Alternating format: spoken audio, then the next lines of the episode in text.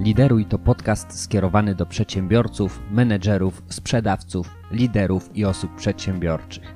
Jeżeli chcesz lepiej zarządzać sobą i swoją firmą, to ten podcast jest dla Ciebie. Praktycy do praktyków. Samo mięcho, bez bicia piany. Zapraszam, Nikodem Zegzda. Witajcie moi drodzy w kolejnym odcinku podcastu Lideruj. Dziś powiemy sobie o narzędziu, które służy do oceny lojalności klientów firmy. A więc zaczynajmy. Zasadniczo każdej firmie zależy na tym, żeby klienci do niej powracali i powlecali również usługi i produkty tej firmy swoim znajomym. Pytanie tylko, na ile firma jest świadoma tego, jak zmierzyć właśnie tę lojalność klientów. Otóż tutaj z pomocą przychodzi takie narzędzie pod nazwą Net Promoter Score, w skrócie NPS. Jest to metoda, która pomaga oceniać właśnie lojalność klienta i jest pewną alternatywą w stosunku do metody oceny dla tradycyjnych badań satysfakcji klientów. Ta metoda zakłada, że wartość NPS jest skorelowana ze wzrostem przychodów. Innymi słowy, im wyższy poziom satysfakcji czy lojalności klientów, im wyższy wskaźnik NPS, tym również sprzedaż powinna być wyższa. I teraz NPS została zaproponowana przez Freda Reinhelda, Bain Company i Satmetrics. Po raz pierwszy została opisana przez Reinhelda w 2003 roku w jego artykule w Harvard Business Review zatytułowanym One Number You Need to Grow. Wartości NPS wahają się pomiędzy minus 100 i plus 100, przy czym minus 100 odpowiada sytuacji, gdy każdy z badanych klientów jest krytykiem danej marki, nie polecającym jej innym, a plus 100 odpowiada sytuacji, gdzie każdy promuje, jest gotów polecić daną markę znajomym. Wartości dodatnie NPS uznawane są za wynik dobry, a wartości powyżej 50 za doskonały. Współczynnik NPS mierzy lojalność, która istnieje pomiędzy konsumentem a dostawcą, czyli w skrócie między firmą a konsumentem, czy między konsumentem a firmą. Net Promoter Score, czyli wskaźnik rekomendacji netto, jest najprostszym i najszybszym sposobem oceny lojalności klientów względem firmy, marki, produktu czy usługi, a tym samym możliwości ponownego zakupu przez klientów. No i gdzie może być zastosowany taki wskaźnik? Generalnie wszędzie tam, gdzie działalność polega na sprzedaży produktów, towarów czy usług i opiera się na podstawowym pytaniu, które zadaje się klientowi i brzmi ono: na ile jest prawdopodobne, że polecisz usługę, produkt, markę, firmę swojemu znajomemu czy rodzinie. Innymi słowy, na ile prawdopodobne jest, że poleciłbyś nasz produkt swoim znajomym. Pytanie, które przykładowo my zadajemy, nasza firma po zakończeniu szkolenia klientowi w ankiecie poszkoleniowej, jest właśnie pytanie, na ile prawdopodobne jest, że poleciłbyś to szkolenie swojemu znajomemu. I tutaj 0 oznacza zdecydowanie bym nie polecił, 10 zdecydowanie bym polecił, czyli poruszamy się na skali właśnie od 0 do 10. I teraz jak to dokładnie wygląda w szczegółach? Tak jak wspomniałem wcześniej, respondenci e, odpowiadają w skali od 0 do 10, gdzie 0 oznacza zdecydowanie nie polecę, a 10 zdecydowanie polecę. I odpowiedzi respondentów klasyfikowane są w trzech grupach te osoby, które udzieliły odpowiedzi pomiędzy 0 a 6, czy przyznały pomiędzy 0 do 6 punktów, to są krytycy, czyli to są osoby, które mają złe doświadczenia z firmą, same i bez zachęty będą dzielić się negatywną opinią z innymi, odradzając współpracę z daną firmą, z daną marką. Jest to grupa wymagająca szczególnej opieki z uwagi na duży wpływ na koszty firmy. Zgłaszając skargi i reklamacje, angażują pracowników firmy do obsługi, natomiast ich krytyka szkodzi reputacji firmy i odstrasza nowych klientów oraz potencjalnych pracowników. Czyli czasami może być nawet tak, że firma nie wie, że ma tak dużo krytyków, a klienci do niej po prostu nie przychodzą, nie pojawiają się. I tutaj leży właśnie źródło e, problemu. Kolejna grupa to są osoby, które przyznały 7 lub 8 punktów na tej skali od 0 do 10 i to są osoby obojętne. To są osoby, które zapytane o opinię będą wymieniać zarówno korzyści, jak i wady. Osoby te nie są lojalne względem firmy czy marki i mogą łatwo przejść do korzystania z usług konkurencji, jeśli tylko otrzymają bardziej atrakcyjną ofertę. Warto zadbać o jakość produktów i serwisu dla tej grupy, by związać właśnie te osoby z firmą. No i trzecia grupa to są osoby, które przyznały 9 lub 10 punktów i to są promotorzy. I to są osoby najbardziej zadowolone z produktów i usług firmy oraz lojalne wobec niej. Same i bez zachęty będą dzielić się pozytywną opinią ze znajomymi i rodziną. W przypadku tej grupy warto, aby produkt, usługi tej grupy otrzymywane były cały czas na wysokim poziomie, gdyż ta grupa klientów zazwyczaj kupuje więcej i po wyższych cenach i generalnie też bardzo chętnie poleca właśnie nasze produkty swoim czy usługi swoim znajomym. No i teraz można powiedzieć, że to są tacy twoi handlowcy którym nie musisz płacić. To są twoi ambasadorzy marki, to są osoby, które polecają twoje produkty i usługi za twoimi w cudzysłowie plecami, dzieląc się swoją opinią, czy właśnie w rozmowie ze znajomymi, czy gdzieś wypisując w różnych miejscach w internecie swoje e, doświadczenie związane właśnie z twoją firmą, e, z twoją, e, swoim produktem czy usługą.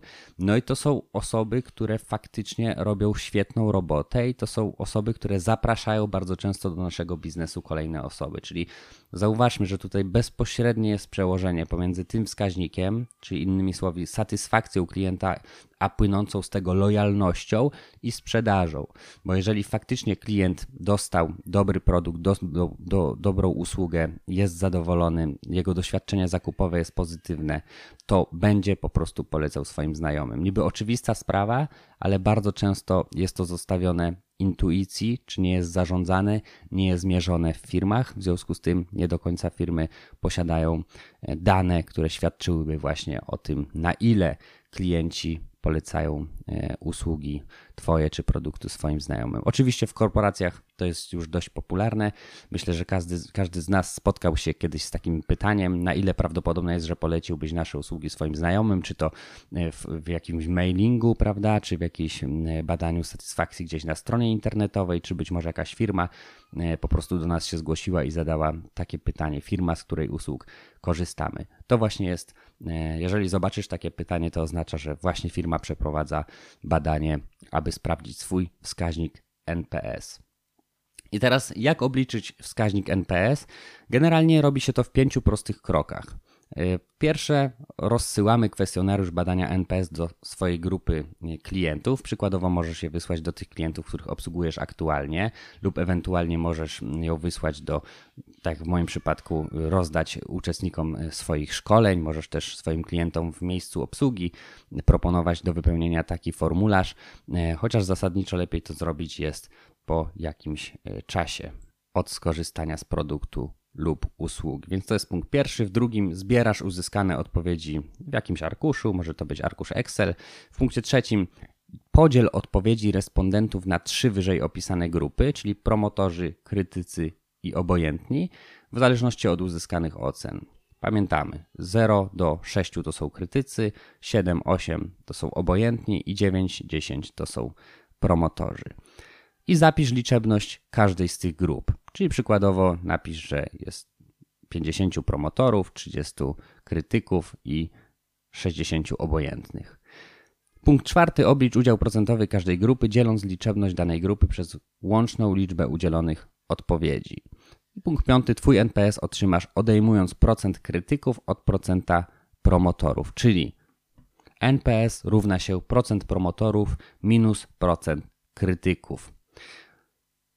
Teraz podam jakiś konkretny przykład, żeby to zobrazować. Załóżmy, że firma otrzymała 350 odpowiedzi w badaniu, z czego 83 odpowiedzi miały oceny między 0 a 6, czyli to byli krytycy, 125 odpowiedzi miało oceny 7 lub 8, to są obojętne osoby, i 142 osoby e, dało odpowiedzi 9 lub 10, czyli to są promotorzy. Zatem udziały procentowe poszczególnych grup wyniosły krytycy 24%, obojętni 36%, promotorzy 40%. W tym przypadku wskaźnik NPS wynosi 16%, ponieważ odjęliśmy właśnie od promotorów, czyli od tych 40%, krytyków czyli te 24% osób. I wskaźnik NPS wynosi 16%. I generalnie jest to dobry e, wskaźnik. Oznacza on, że e, ten poziom lojalności klientów jest na przyzwoitym poziomie. Jeżeli ten wskaźnik byłby powyżej 50, mówi się o tym, że jest to doskonały wynik. Jeżeli chodzi o najlepsze marki, najlepsze firmy, to mają one właśnie powyżej 50 i co ciekawe, wykazano również, że im wyższy NPS, tym większy sukces organizacji e, i sukces, który również czeka organizację, jeżeli taki wskaźnik NPS zostanie utrzymany. E, okazuje się bowiem, że NPS ujemny z kolei zwiastuje upadek. Wiele czołowych amerykańskich firm, takich jak Apple, Harley Davidson, Amazon, American Express, wyróżnia sukces osiągnięty m.in. dzięki wysokiemu wskaźnikowi NPS, który dla tych organizacji kształtuje się w przedziale 50 do 70%. Niektóre z firm uczyniły z NPS kluczowy, a niekiedy nawet jedyny miernik Uzależniając od jego wskazań system wynagrodzeń, motywacji, bywa, że firmy przeznaczają ogromne budżety, by podnieść NPS w nadziei, że to poprawi ich sytuację biznesową. Więc generalnie podsumowując, warto właśnie wśród swoich klientów przeprowadzić takie badanie. Warto zadać pytanie, na ile prawdopodobne jest, że polecisz nasze usługi, produkty swoim znajomym.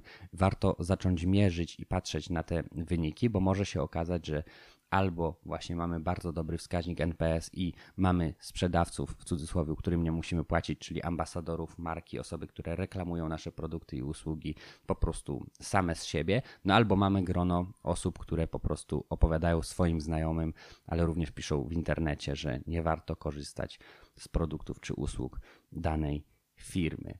No i na koniec chciałem się podzielić moim doświadczeniem ze wskaźnikiem NPS, bo odkąd wprowadziłem właśnie do ankiety ten, to pytanie e, mierzące lojalność klientów, no okazało się, że właściwie pojawiają się same dziewiątki i dziesiątki, czyli ludzie bardzo chętnie, uczestnicy szkoleń bardzo chętnie polecaliby to szkolenie, te szkolenia czy warsztaty swoim znajomym i zasadniczo nie pojawiały się wartości właśnie krytyków, czyli od 0 do 6, i sporadycznie pojawiały się siódemki i ósemki, czyli można powiedzieć, że w moim przypadku ten NPS wynosił około 100%, co było dla mnie szokującym wynikiem, ale jednocześnie jakimś takim źródłem satysfakcji i zadowolenia, że te usługi czy produkty, które dostarczam, są dla ludzi e, satysfakcjonujące, bardzo im się podobają i chętnie poleciliby swoim znajomym.